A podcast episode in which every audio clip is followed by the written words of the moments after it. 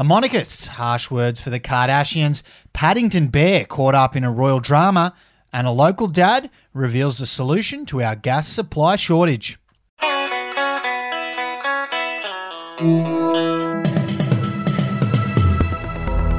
Hey, I'm Effie Bateman, and this is your Daily Betoota. And I am Wendell Hussey. Hope you've had a great weekend and had a somewhat productive Monday. Always good to be with you. What is making news out here in the Channel Country today, Effie?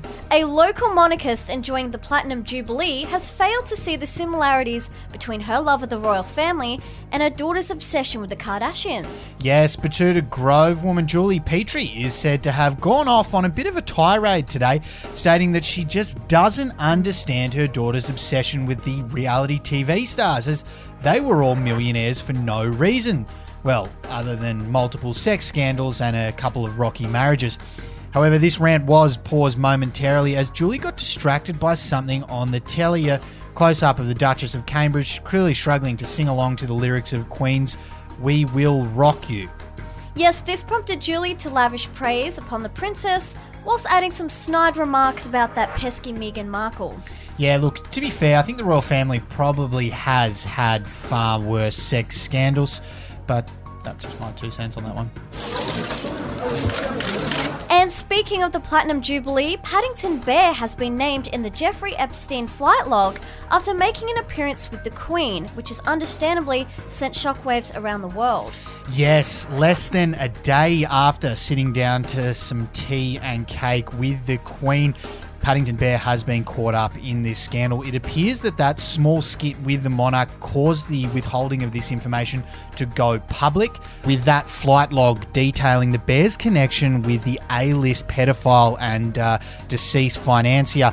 It's suggesting that Paddington Bear had made numerous trips aboard the Lolita Express, which was Jeffrey Epstein's private plane that would take him and uh, notable other A-listers out to his private island.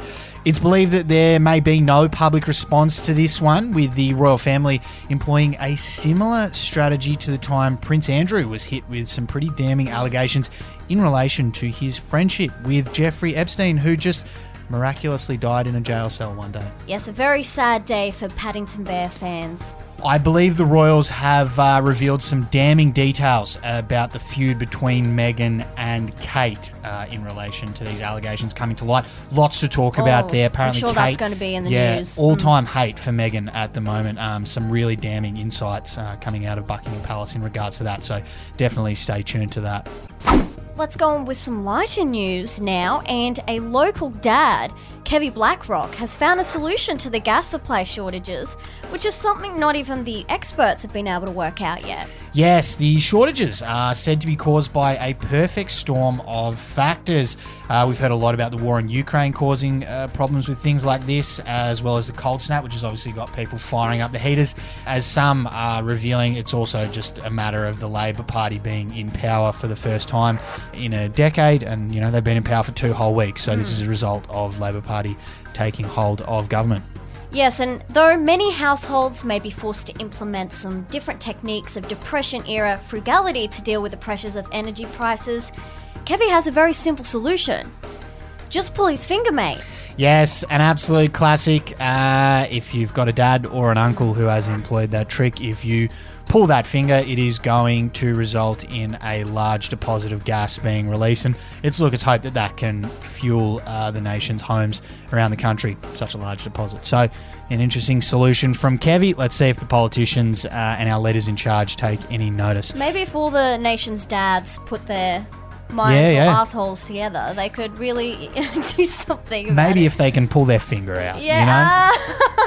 That could do it. That could sort us out. That was a good one. And what is our quote of the day today, Effie? And this quote is from the New Nationals leader, Dave Littleproud, who had this to say about the coalition losing. We have to take our medicine. You can't take it any other way. We've been sent a very strong message, and so we have to think about holding this government to account. I think over the next three years, it's important you have a team that's renewed, that has generational changes, is thinking about a modern Australia and how we fit in that and the policies we bring forward. Mm, it's an interesting idea from our local member. Um, certainly a little different to just blaming the voters and uh, telling the voters that they're all stupid for not voting for your party. So, yeah, good to see. Uh, Dave Littleproud seems to be listening to the electorate.